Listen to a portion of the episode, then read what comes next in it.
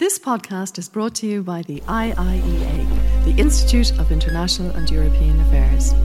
Join the discussion on IIEA.com and access our engaging videos, blogs, and podcasts. Thank you very much um, indeed, and thank you indeed, Rory, for uh, the invitation and to the Institute uh, to speak uh, to you this morning. And I don't know whether you're nostalgic, Rory. Uh, are you getting some sort of uh, longing pangs to be embroiled in election campaigns? Because you, in fairness, you competed successfully in many of them. Uh, but I thank you for your contribution, and in particular the opportunity to speak to you, and also good to renew acquaintances with Michael Collins, of course, with whom I've worked in different capacities uh, down through um, the years. Europe uh, has been a foundation uh, for progress on this island uh, throughout the last 50 years, but it cannot be taken for granted. And over the last decade, it has been faced with crisis after crisis, which have threatened the core ideas which have meant so much for Ireland and Europe as a whole. These threats remain, and as we look forward, there is an urgent challenge facing us. After Brexit, after, after the rise of anti democratic populists, after the euro crisis, after attacks from outside countries, and after a near collapse of public legitimacy, will Ireland get off the sidelines and play our part in renewing Europe? Will we step up and start working for a Europe which can do more to serve its people, will help regions and communities in trouble, will protect democracy, and will secure a prosperity for all which also tackles the climate emergency. Brexit has been a dominant issue for our politics for three and a half years. This has been correct because the scale of the threat has been historic. But as we face into the completion of the formal exit of Britain from the Union tomorrow, we need to more than react to Brexit. We must deal with Brexit, but we must not let it define us or define Europe. We must be resolute in protecting our interests in the next negotiations, but we also have to move far more urgently on other issues. The next five years marks a new defining moment for Ireland. At home, we face historic challenges in rebuilding public faith that we can achieve progress in our health services, in making housing affordable, and in tackling other pressures hitting communities and families. These are the challenges at the heart of our election campaign, and they are the issues which will decide its outcome. But to meet these challenges, we need an invigorated Europe, which is stronger and more effective. A Europe which gets out of the defensive posture it has been in and has the confidence to show how now, as much as ever before, it is the only way forward to peace, progress, and security for Ireland and the other democracies of Europe. So, what I want to talk to you about today are the different parts we need to come together to make sure that Ireland and Europe succeed and prosper in the years after Brexit. I will first outline the elements of Irish domestic policy which I and my party want to implement to protect and grow our country.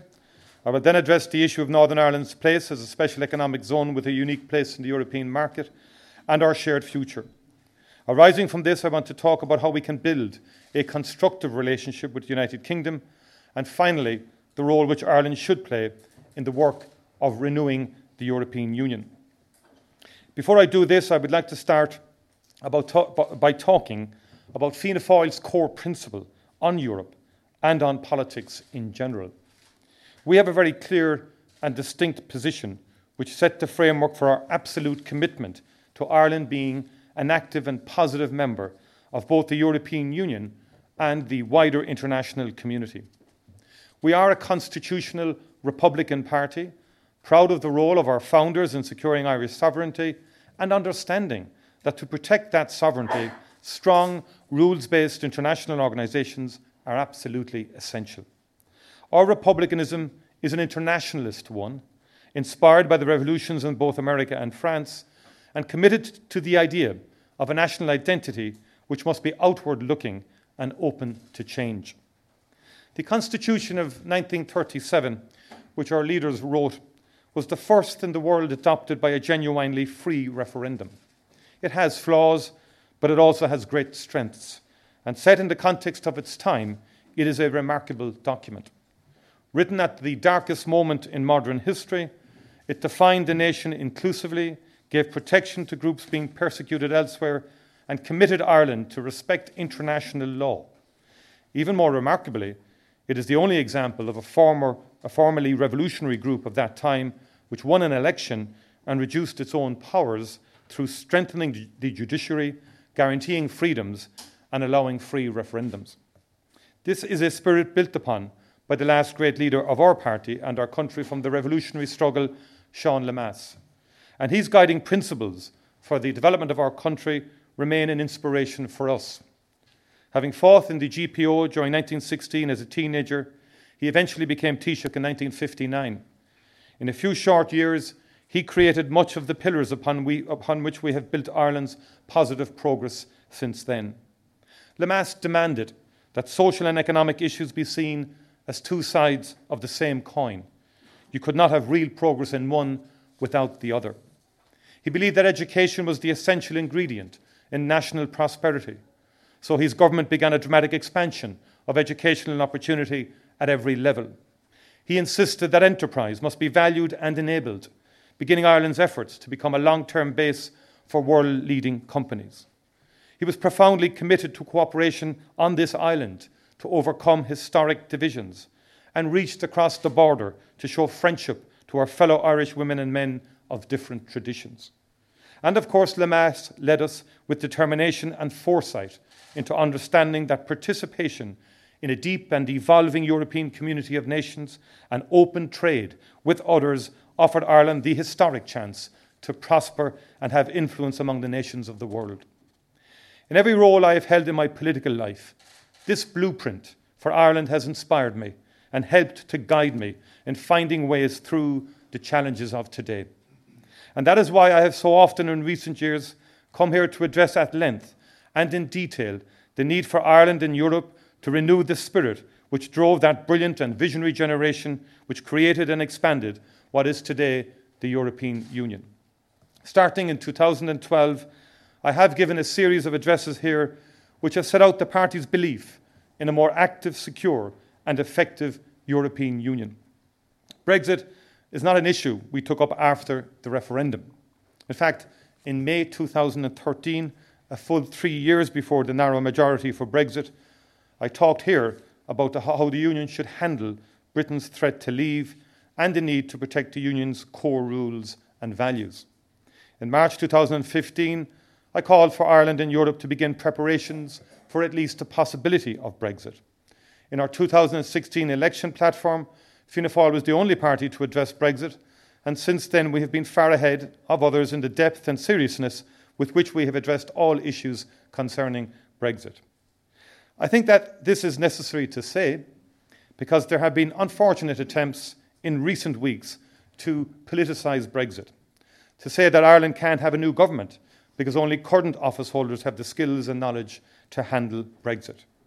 What is particularly disappointing about this is that it is dismissive of the fact that Ireland should be proud of how political unity has reinforced our national strength at a time of real risk. Indeed, it ignores the reality that we had a functioning government and parliament during the threat of a crash out Brexit solely because Fianna Fáil acted. Against this background by us of positive engagement and leadership on the threat of Brexit during the past seven years, the idea that Ireland cannot change its government because of Brexit is cynical and desperate in equal measure. The national unity which we helped construct on Brexit will continue. As you can all see, the nature of our next government is dominating a lot of political coverage. I think we would, we would, we would actually be better served by having a deeper debate about the next government's programme. But it is a perfectly reasonable thing for the public to ask the party they might vote for to outline who they might be willing to become partners with in a government. An absolute and fundamental position from my party concerning the next government is that it must believe in working with Europe. It must be Euro positive and it must seek the strengthening and renewal of the European Union. The Sinn Féin party has been loudly demanding that it must be allowed into government no matter who leads the government. I've discussed at length the many reasons why that party is not acceptable to us, and it is a basic tenet of democracy that each party has a right to determine how it uses its own mandate. On top of Sinn Féin's destructive agenda and policy of always putting its own interests ahead of the public interest, there is the fact that it is Ireland's most consistent and obsessively anti European Union party. It campaigned against us joining the European Union, and it has opposed every development of the Union. 100 times out of 100, it attacks the European Union when the opportunity arises, and it is allied with hardline anti European Union parties. It never has anything good to say about the European Union, and its Euroscepticism is hardwired into the party. This can go to ridiculous lengths, such as its spokespeople standing up in the Dáil and blaming the European Union for Russia's decision to invade and partition Ukraine. Sinn Féin and government would mark a decisive move away from a constructive, active, and effective policy of being positive to the European Union. This would do enormous damage and undermine one of the basic foundations for Ireland's economy. Ireland has achieved a lot through its united position and the solidarity of its partners in the Union. But there are many Brexit related challenges which are solely within our own hands, and these are directly linked to the wider domestic challenges we face as a society. One of the most consistently observed developments in modern European politics is that the old left right divide has lost its ability to define party systems. The best performing countries, those which best serve their people, have a vibrant debate between parties in the centre which reject the cynical populism of the extremes. And within this debate, people must have the ability to change their government without being forced to accept the extremes. We want to form a government which is driven by an urgency to tackle social problems and to ensure that our economy is both strong and works in the interests of all sections of our society. Brexit is only at half time in terms of negotiations, but it has hardly begun in terms of domestic preparations.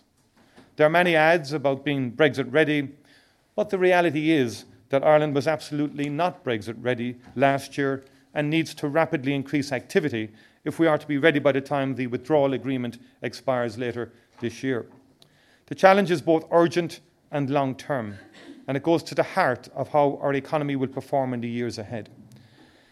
In terms of immediate actions, a majority of companies have still not completed basic registrations required to trade with the United Kingdom after it leaves the single market and customs union.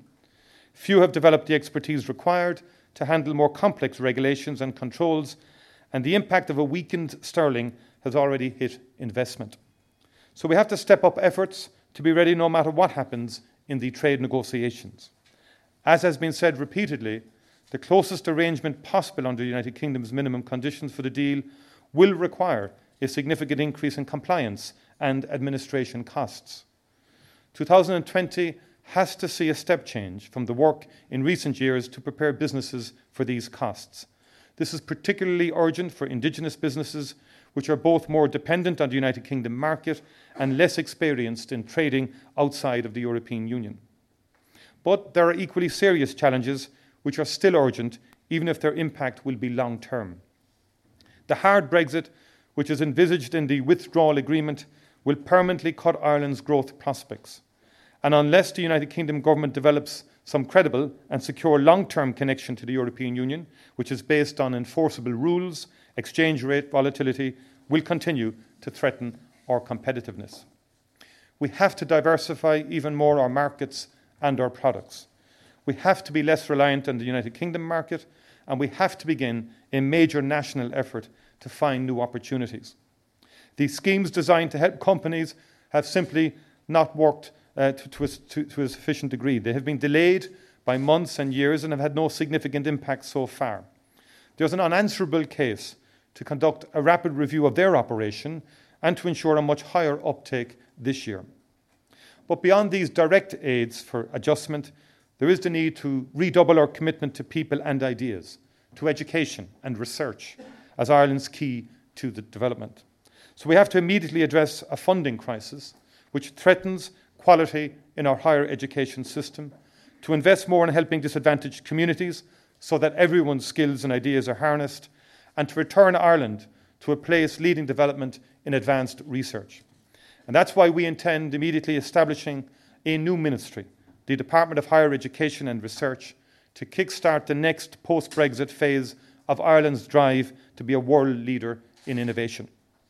And of course, we have to redouble Ireland's commitment to international trade as a driver of economic development.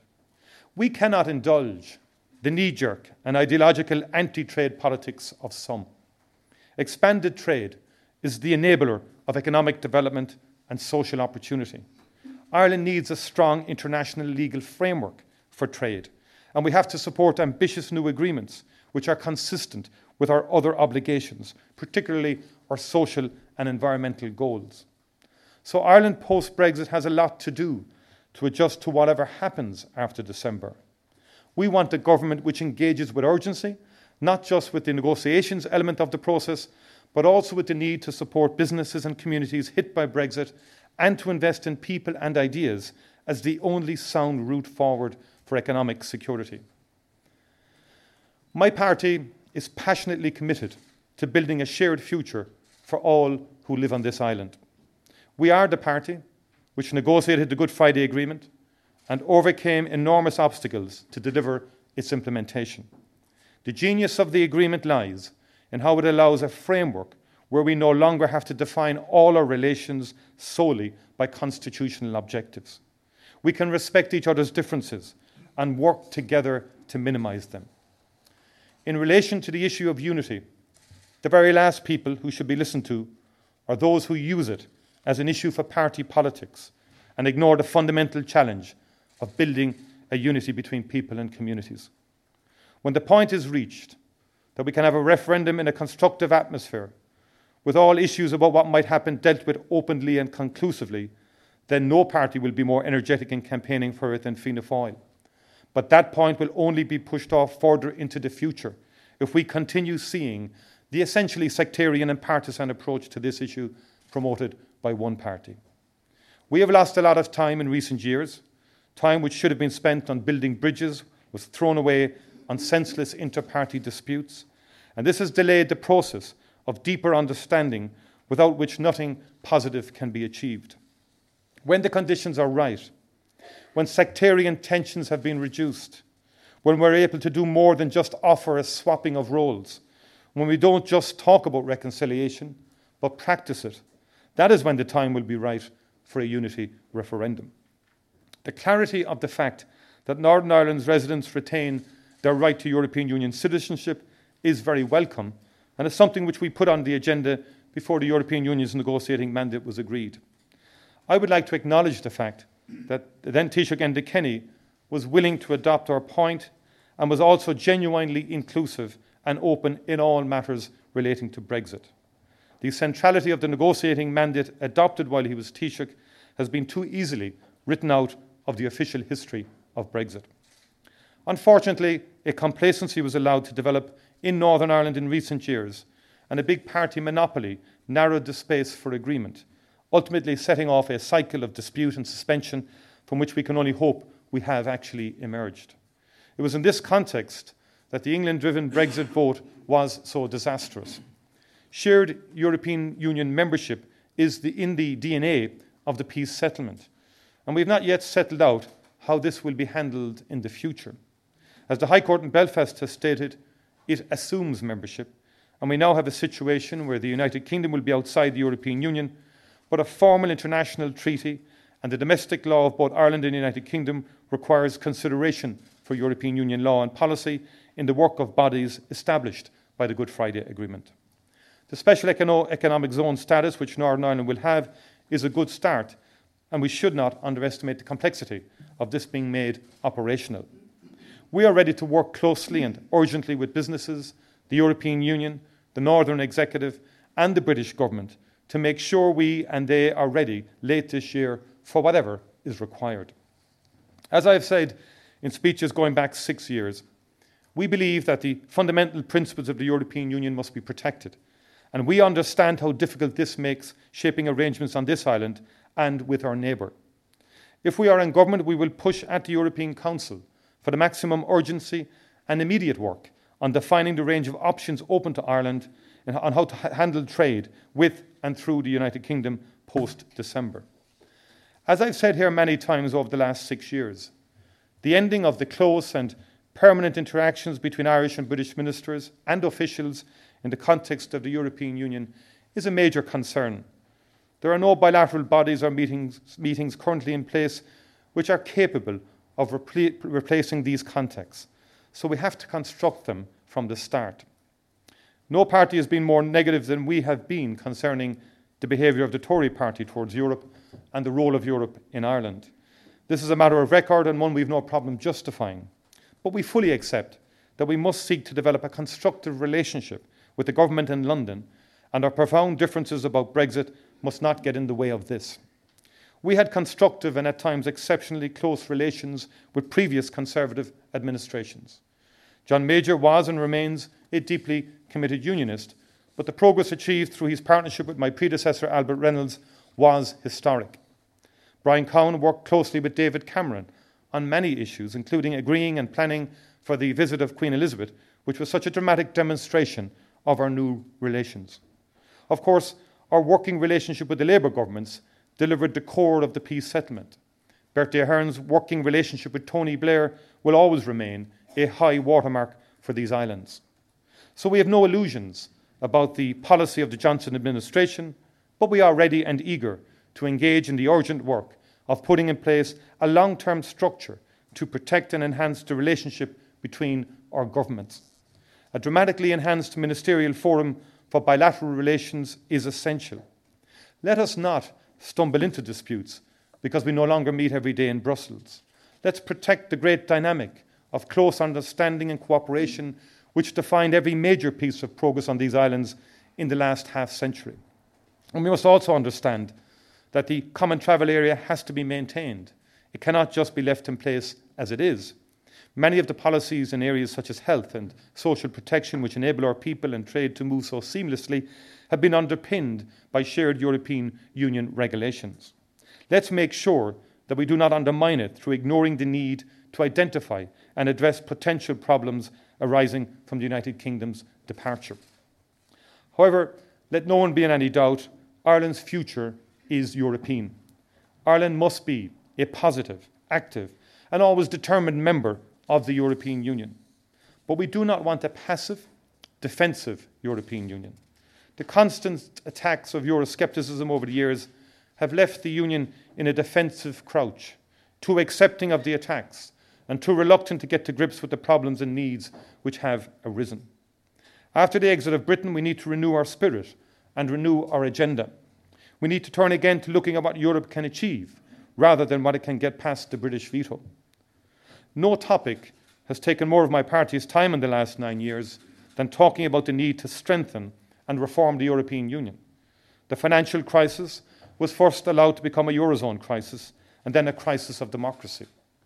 When you look back, it is almost frightening that Europe could have fallen apart without the words uttered by Mario Draghi whatever it takes.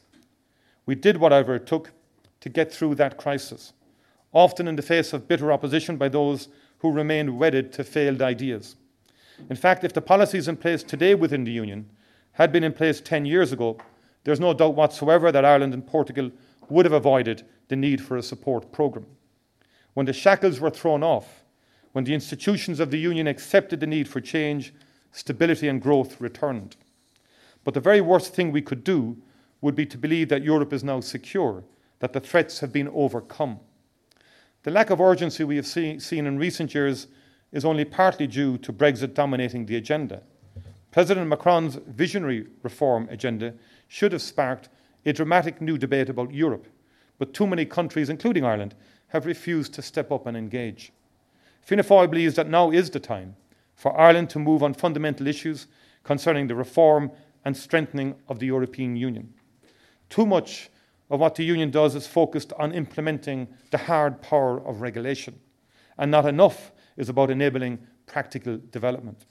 Its budget is wholly inadequate for the tasks that has been set. Europe needs to break the cycle of destructive negotiations over the budget and to create a larger resource. 1% of combined European Union income is simply too small uh, to make a difference. It forces the zero sum approach of countries trying to take away from one important policy, the common agricultural policy, in order to fund others. We believe a mechanism needs to be adopted to allow, at very least, the research, innovation, and climate challenges, which we've all agreed to be funded, to be funded at a much higher level without undermining other programs. We also believe that the work has to continue to develop and strengthen the banking union until it is complete. There have been small, welcome steps forward in the last year, and this has to continue. As the union develops, it also has to remember that it must allow each state to remain to retain sorry, the reasonable opportunity to grow and prosper. The agenda of tax harmonisation and limiting legitimate competition and competitiveness between countries is economically marginal to the Union as a whole, but potentially dangerous in times of its basic legitimacy.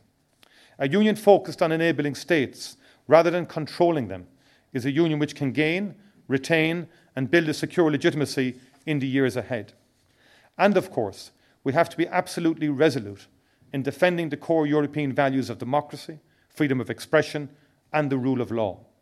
Without these, the European Union has no purpose. It is just an economic bloc indifferent to what happens to its citizens. There can be no stepping back from our values. And in a world where others are increasingly unreliable, we need to step up and say to the wider world that human rights are our concern. We threaten no one, but we have the right to assert our values.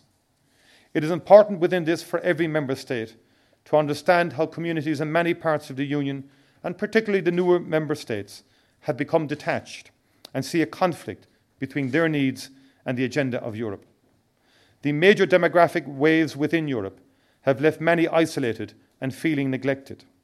We have to work harder to build the relations away from the council chambers. We have to try to return, at least in part, to the much closer sense of common purpose which defined the Union when it was much smaller. For Ireland, both the process of joining the then European Economic Community and our first decades of membership were profoundly empowering. We were then, by some distance, the poorest member of the Union, but we had little difficulty developing deep connections with the other states. In, today, in today's Union, this is much harder, and its absence is a real problem. The renewed Europe which we want has to understand this and to show that we respect and value the contribution of all states and that our shared values are relevant to all. I and my party are campaigning to deliver a new government for our country. We believe in taking urgent action on critical issues like health, housing, and the cost of living. But we are also determined to deliver a new government which is more active in promoting reconciliation on this island, deep and permanent cooperation with our neighbour, and making Ireland a leading member of the effort to renew Europe, to make the European Union stronger and more effective, to increase its ability to directly enable development and to tackle ge- the generational challenges of innovation and climate change, to protect the core values of democracy, freedom, and the rule of law. For us, a strong Ireland is an Ireland that gets off the sidelines and helps Europe to move on from Brexit. Thank you very much indeed.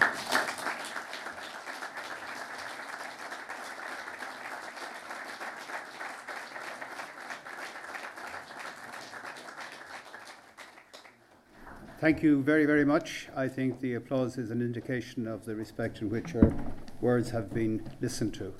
Uh, I'm going to proceed on the following basis. I'm going to take three short questions and questions rather than expressions of other types of activity. That can happen in another place at another time. So I see one hand at the back, and I'm going for gender balances too. Two males. I'm looking now for a female. Female.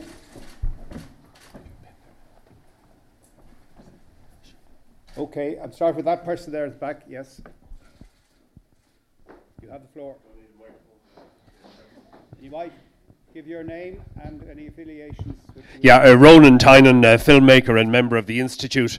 Uh, I, I, must say, I was really delighted to hear uh, our, uh, I nearly said our next Taoiseach, but the polls might suggest that, talk about human rights in a, in a rather, in a, in a compelling way. My question is this Would your foreign minister, when he goes to Russia, advocate increasing trade at a time when Russia is sanctioned by the European Union, as the previous minister did. So I'm, I'm, asking, would your Minister for Foreign Affairs, if you were Taoiseach, do what the last one did? At a time when Russia was bombing hospitals in Syria, as it continues to do today, and commit crimes against humanity on a daily basis. We all know about the bombing of MH17, the Malaysian airline Russia shot down over Ukraine. We know about the invasion of Ukraine. We know about the annexation. So I'm really saying, in meaningful terms, supporting European values surely would support sanctions. And I really am asking the hard question yeah, on trade there. Straight up, we, would support, we support the sanctions. We have to be consistent uh, uh, with those sanctions in terms of our behaviour. Um, and that does have consequences for trade uh, and trade missions. That would be my position on that. Uh, and I think uh, we want better relations with Russia, between Europe and Russia. Uh, and I think, uh, unfortunately, events that you've outlined and others have created a situation where it's very difficult to sustain, if you like, normal ongoing relationships whilst those kind of things continue to happen. but obviously, we, we support the European Union's position in relation to the continuing of those sanctions. Uh, and, and uh, obviously, hopefully, in time, uh, relations can get back on a more even keel. Thank you. Any other questions, please? Yes, here.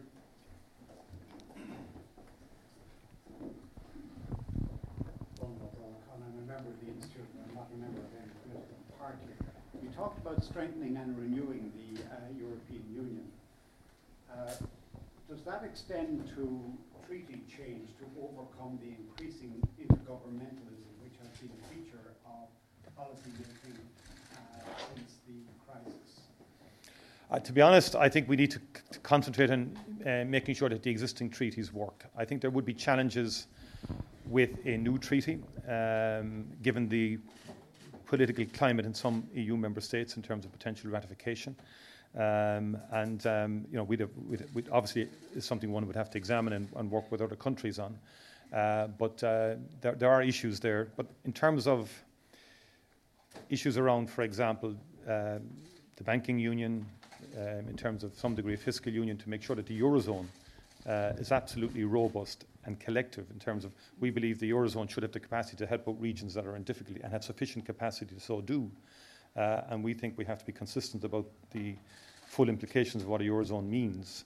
Uh, that ultimately guarantees, I think, uh, better security and the avoidance of the kind of things that happened a decade ago. Question there behind you, please. Yes. Uh, thanks very much, Chairman. Uh, uh, Blair Horn, uh, member of the Institute. Uh, thanks very much, Micheál, for an excellent contribution. And I was quite interested in your view in terms of renewing Europe and the, the, future of Europe. And the question really is, in terms of the Hanseatic League, I'd just be interested in your uh, whether you would continue the existing approach in terms of Ireland's kind of so-called membership of the Hanseatic League, because I find that if you look back to the early 70s when we prioritised the Franco-German alliance in terms of the motor of Europe, uh, I find the Hanseatic League can be tended to be divisive in terms of that. Also, I'm not convinced, even I find in terms of the Scandinavian unions, they're not really supportive of a European approach to social policy, even. They're kind of happy enough in terms of what model they have themselves. And uh, I'm not convinced it's in our long term interest in terms of the future of Europe for us to be associated so closely with the Hanseatic League rather than the Franco German alliance. So I'd be just interested in your view on that they may not be mutually exclusive. Uh, I think we do need to build, uh, and we would support the continuation of, of that alliance in the sense that we need to really develop closer relationships um, with countries maybe.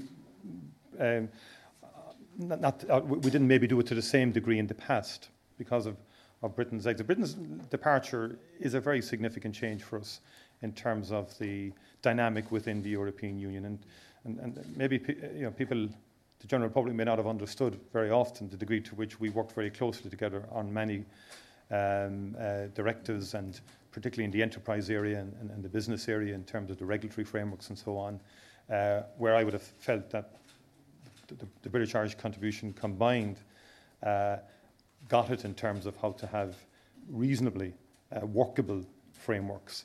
Um, and I think that will be a loss, uh, and we do have to seek to strengthen our alliances with other member states. What also, Blair, I, th- I see happening as well is that the political blocs post Lisbon, it's getting a bit more political as well uh, in terms of the various groupings uh, not just within the parliament, but in terms of the political groupings uh, within Europe. And um, alliances can also be developed at a political level within one's respective groups, uh, political party groups now um, within Europe. But I've noticed a significant sort of stepping up of that sort of political bloc approach compared to the pre Lisbon um, uh, situation. Uh, I think we have to obviously maintain uh, strong relationships with France and, and, Germany, and I think there, there are mechanisms and um, commonalities there that we can continue to, to, to, to press. Thank you. This question here, please. You, if you can just give your name, affiliation. Uh, thank you, uh, Rory. Um, uh, uh, my name is uh, Hugh Logue. Uh, I'm a member of the Institute. Uh, Micheál, you mentioned in your address Sinn Féin, and they appear to be going up in the polls, if we're to believe the polls at the moment.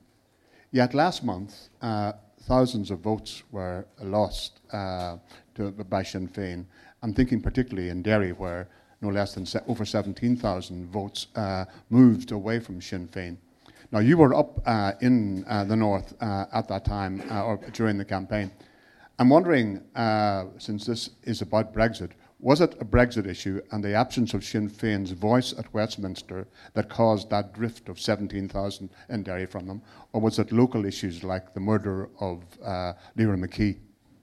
Uh, first of all, I'm, I'm, conscious that this is a non-partisan forum, so I don't want to overdo the, the, the, party political hits and so on like that. But um, uh, I did canvass in, in, in Derry. Uh, there is no doubt on the doorstep um, that the both abstentionism from Westminster and the, the fact that there was no executive and assembly for three years was the deciding factor in what it was a dramatic transformation in terms of the majority that Colm Eastwood and Claire Hanna got con- compared to the votes uh, in the last Westminster election. I mean, I think there was a couple of hundred to 17,000 of, uh, of majority. They were defeated by a couple of hundred, the SDLP were, and they win by about 17,000. On the doorsteps, um, it was a bit funny at times because I went back out to Colm Eastwood and said, Colm, you need to tell them you'll attend, you know, because I said at the doors, he's definitely going to attend. To which I got, is he? Is he he's really going to attend, kind of thing. And I think actually it was the media coverage, uh, I, I, we, we, suspect, because previous times abstentionism in Westminster didn't really seem to resonate. But as you know, one thing out of Brexit was it created dramatic TV. And uh, the Irish public, everybody was, um, you know, really captured by uh, the coverage. Uh, and they didn't see their people there. You know, who's representing the anti-Brexit voice? Who, who's representing? Uh, they saw the DUP there on televisions and in the Parliament. They didn't see anybody from the anti-Brexit perspective, uh, and I think that resonated. The, the, I, I, canvassed in the local elections in Newry uh, before that um, in May, and it was interesting. We went at a community centre, uh, um, and um, we, we, met an Irish language group, for example, uh, and they were learning Irish. And compared the Kerry dialect to the, because Cork people had to learn some of their Irish in Kerry, um, with the, um, the Northern dialect and so on. And, and, then we all gathered with the art class, there was no more classes in the community, there were senior citizens, we all gathered in and we had a kind of a coffee. And they roasted Colm Eastwood and all the public representatives because they weren't in the assembly, they weren't doing their job. And they actually said to me, look, we're, we're learning Irish, but we don't know what impact the Irish, Irish Language Act is going to have for us. We want to learn Irish, we want to speak it.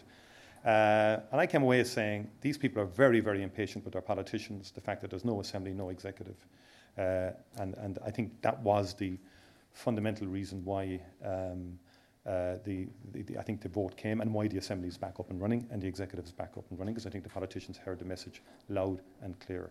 Uh, and clearly, the failure to act more quickly after the appalling murder of Lyra McKee was, was, was obviously in the background as well, because people actually had an expectation that something would have happened more quickly in the aftermath of that terrible deed. Thank you. There's a woman at the back of the hall who's indicating, and there's a man sitting down who's indicating that. Uh, thank you. Mark Coleman, member of the Institute. I'm sorry that I can't satisfy your request for gender balance, but I'll try to be as, as feminine as possible in my question. In fact, I'll start by saying that, Micheál, I'm sure you would welcome um, the uh, unprecedented gender diversity of the Commission and the fact that we have a President, Ursula von der Leyen, the first woman President of the Commission. But can I ask you, would you also see the common sense that now policy institutes and institutions, particularly in Europe, need to reflect a different kind of diversity in terms of reflecting more the experiences of people. Brexit didn't just happen, it was caused. And it was caused because large segments of Europe's population feel alienated by policy institutes that, for the best will in the world, they don't feel reflect or understand the trials and tribulations they're going through. So um, there's a strong emphasis on increased public spending in this election. But I think, as we've seen with the National Children's Hospital, there may also be ne- need to be more diversity in terms of implementing policies to make sure that they actually meet electorate needs. And I'm sure you'd agree with that. And as a primary school teacher, I'm sure you'd agree that, uh, as OECD studies show, our class sizes are going to be critical in terms of investing. And finally, as Gaelge, tá áhas orm gohfuil te faoin an uh, Gaelge, uh, tá seans agan an teanga a úsáid chun ar brand trachtála idirnáisiúnta uh, uh, a fiosú. We, we can, in English, we can use our Irish language branding to promote international trade diversification. And I think that's a very exciting opportunity, and I wonder, do you have any thoughts on it? Fair bit there, Mark. Um, I think one of the big challenges, and it might relate back to Colm's point earlier, uh, that the size and scale of the European Union, uh, the different party, the different political systems in different member states, um, creates huge issues about connections to citizens. Um, and it seems to me that that is the big challenge how Europe connects to citizens beyond the politics, beyond the institutions. I can recall in the second referendum in Lisbon, uh, I worked with Margaret Wallström, with the commissioner at the time, and she did fund major research on how the citizen perceives European institutions. And I, even at that stage, the gulf was enormous between the, the, the citizen, the ordinary person's kind of understanding of Brussels, uh, the use of the language, you know, Coreper, and we went through all of that. It's, it's, it means nothing to the person on the street. Um, and that is, to me, the ongoing challenge. And, and, and, much, much more needs to be invested in communicating with people what Europe has done for you on a basic level, whether it is aviation, whether it is mobile roaming charges, um, and a whole range of other issues. And Europe needs to be more clever and proactive, particularly with the younger generation, uh, who do get it actually in terms of uh, their ease of access, in, in terms of um, uh, their student life, in terms of access to academia, different colleges.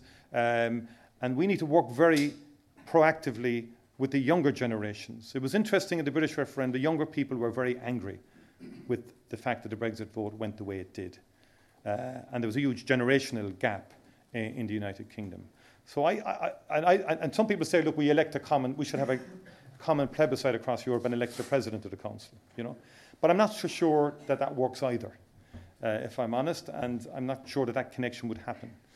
We've had the debate here, for example, about multi-seat PR versus a list system. You know, the, the more I, I, evolve my thinking all the time on this, in many ways, the list system uh, exacerbates the Gulf. Yes. Whatever you say about Ireland, we're on the ground, we're in touch, we're knocking on doors. Uh, there's a great connection in Ireland between politics, the politicians, and people. That's not there um, in France or other countries. Uh, and I think th- the other member states need to reflect on that. We all need to reflect on it before we, we promote changes to our system. It's hard work being in a multi seat PR constituency, it's all of that. But there's a great connectedness there that I think helps us to connect Europe to, to the people on the ground. I think other member states could take lessons from that. Um, the, in terms of I'm a secondary school teacher. Uh, just had to get that in. In terms of, uh, I was a secondary school teacher. Uh, history agus an Gaelga. Uh, and uh, contrary to some journalists saying that the only ambition I ever had was to be a Taoiseach, that's not true at all. As I keep telling students when I address them, when I was a young fella uh, in junior, in intercert or leaving cert, my main ambition in life was to be a history teacher. And then events took over, as the man says, in college and all the rest of it, and you get involved and engaged and, and so on like that. And I suppose uh, politics was hardwired into my DNA as well. Um, but tá cheansa going an gailga you sáil gan áras th lár uh, agus le rin sé uh, cé cho difriúla sa táid uh, agus le rin sé an, an, an, an, an beocht agus an leidrocht atá le stig uh, in, our DNA agus goldúr uh, agus tá seansa going níos mó úsáide. Vinta sin agus uh, caiimiid a bháil gur bhfuil intas na Europa go siad anna go dúgann siad anna takeíocht doing mar leis an tanga uh, sa Europa agus is má uh, an rodéis sin. Thank you. Um, yes, please, you stand up. Thank you. Thank you, Rory. I can't ignore your plea, uh, Mari Cross, member of the Institute. Minister. Um, I wanted to raise the issue of uh, foreign policy and security and defence. Uh, uh, I think there's an expectation that people expect a European Union to be far more uh, visible in terms of dealing with foreign policy issues and the um, uh, uncertainties and difficulties, uh, indeed, in the neighbours that surround the European Union. Do you feel that we should, uh, Europe should take a stronger position in foreign policy issues, such, for example, as Libya? Uh, and how would how would Fianna Fáil uh, view uh, the security and defence uh, issues? For example, if there was uh, Europe decided to take a mus- more muscular um, uh, line in terms of putting boots on the ground, for example, in conflict spots? Well, first of all, I think we, we have clear mechanisms that, that I think within the European Union that protect our core beliefs in terms of neutrality and military neutrality, um, and which doesn't inhibit the European Union states from taking actions on, on certain fronts. I think there is a, an ongoing challenge for European Union vis-a-vis NATO and the various roles that NATO adopts and that the European Union might adopt. Uh, I think there are other challenges other than the uh, you know, in, in terms of ter- international terrorism and, and, and, the threats we've experienced in recent years, which do call for closer uh, cooperation uh, on security matters. And we see this with PESCO and people attack it and so on. Uh, but we need to protect our citizens um, uh, from, from new attacks and new forms of attacks. and I think you know, the approach we've taken to date, I think, has been a constructive one, given the limitations and given our own key core principles. but I do think uh, but I begin, I, I mean, I think the, we, we are witnessing a weakening of the transatlantic alliance, and I think that has implications for the future. And I think we have to think through that. Uh, I think people are on eggshells at the moment, um, treading on eggshells in terms of the relationship between the US and the European Union. Uh, there's a lot of uncertainty, there's a lot of insecurity around that. Um, and I think that perhaps is the more fundamental point that has, been, that has to be addressed between the major states in Europe in terms of their capacity with the United States. Um, and I worry about the post World War II architecture fracturing somewhat, and that is creating in itself some instability across the globe. Uh, and um, that needs a moment of uh, when there's a real meeting, uh, you know, serious engagement on that issue to work out what is the common position uh, into the future. Obviously, it's subject to domestic American politics as well and how that plays out. Thank you very much. Can I put a question to you, please, Micheál? Thank you again for being with us. You spoke in your uh, prepared remarks about uh, building a relationship post Brexit with our nearest and dearest yeah. neighbours, Britain. uh, if you are in a position after the next election to implement that, uh, I would put it to you that given everything that the English, and it has largely been an English driven issue, although it affects the whole of the United Kingdom, including Northern Ireland, uh, you would be in a position to possibly initiate a process of having a formal structured relationship between the United Kingdom and the Republic of Ireland following the departure of the United Kingdom from the European Union. What sort of thoughts have you got in mind, and would you take the initiative uh, to actually structure a formal relationship to fill the gap that's now there. Absolutely. Um, as a former minister, uh, you know, the familiarity of contact between British officials, British ministers, and ourselves was something that was very constructive. We, we would meet very regularly, depending on the different ministries one was in. Uh, I can remember working very closely with British ministers on the REACH directive, for example, which had to do with uh, chemicals and so on, and, and the implications for industry. Um, and it was a friendly, good relationship. Um, and you know, I would have had strong relationships with David Miliband, for, for example, on the Foreign Council. Um, and I saw British governments, uh, Tony Blair, Gordon Brown, being very proactive in European summits, and particularly on, on, the climate change. And Britain led the way, along with some of the Nordics, on climate change. So the Nordic Council is one model we have touted, um, where it's a structured uh, relationship with a permanent secretariat. We have the British Irish Council, Uh, I'm not so sure that has the depth and capacity required to try and mirror or mirror what we had within the European Union. But I would take the initiative on it. And I recall many years ago um, at the British Irish Association in Cambridge, I used to attend that regularly, uh, given my commitment to the North, even as a backbench TD, to try and understand all of the various views of different uh, participants. It was Dermot Nally, uh, former Cabinet Secretary, and Martin Mansergh actually talking. And I remember they saying unequivocally that the foundation, the rock upon which peace on the island of Ireland rests, is an absolute tight, proactive relationship between the British and Irish governments. That can never be sundered, it can never fall apart. Both governments must work in harmony and in use, unison and be seen to um, in order to ensure the continuation and the sustainability of the peace dispensation on the island. That's why I would take the initiative on this. I think it's a very serious issue, and we have to engage with our colleagues uh, in the United Kingdom to make sure we can create a new structure to try and maintain that level of contact and engagement into the future. Thank you very much. We will hold you to that commitment if you're successful in the next election. Thank you very but much. But can I, on behalf of everybody here, first of all, wish you personally well uh, and to say to you uh, that we very much appreciate that you have come to this place, not once today, but on many previous occasions, as you've already indicated. Can we have a round of applause for. This podcast is brought to you by the IIEA, the Institute of International and European Affairs. Join the discussion on IIEA.com and access our engaging videos, blogs, and podcasts.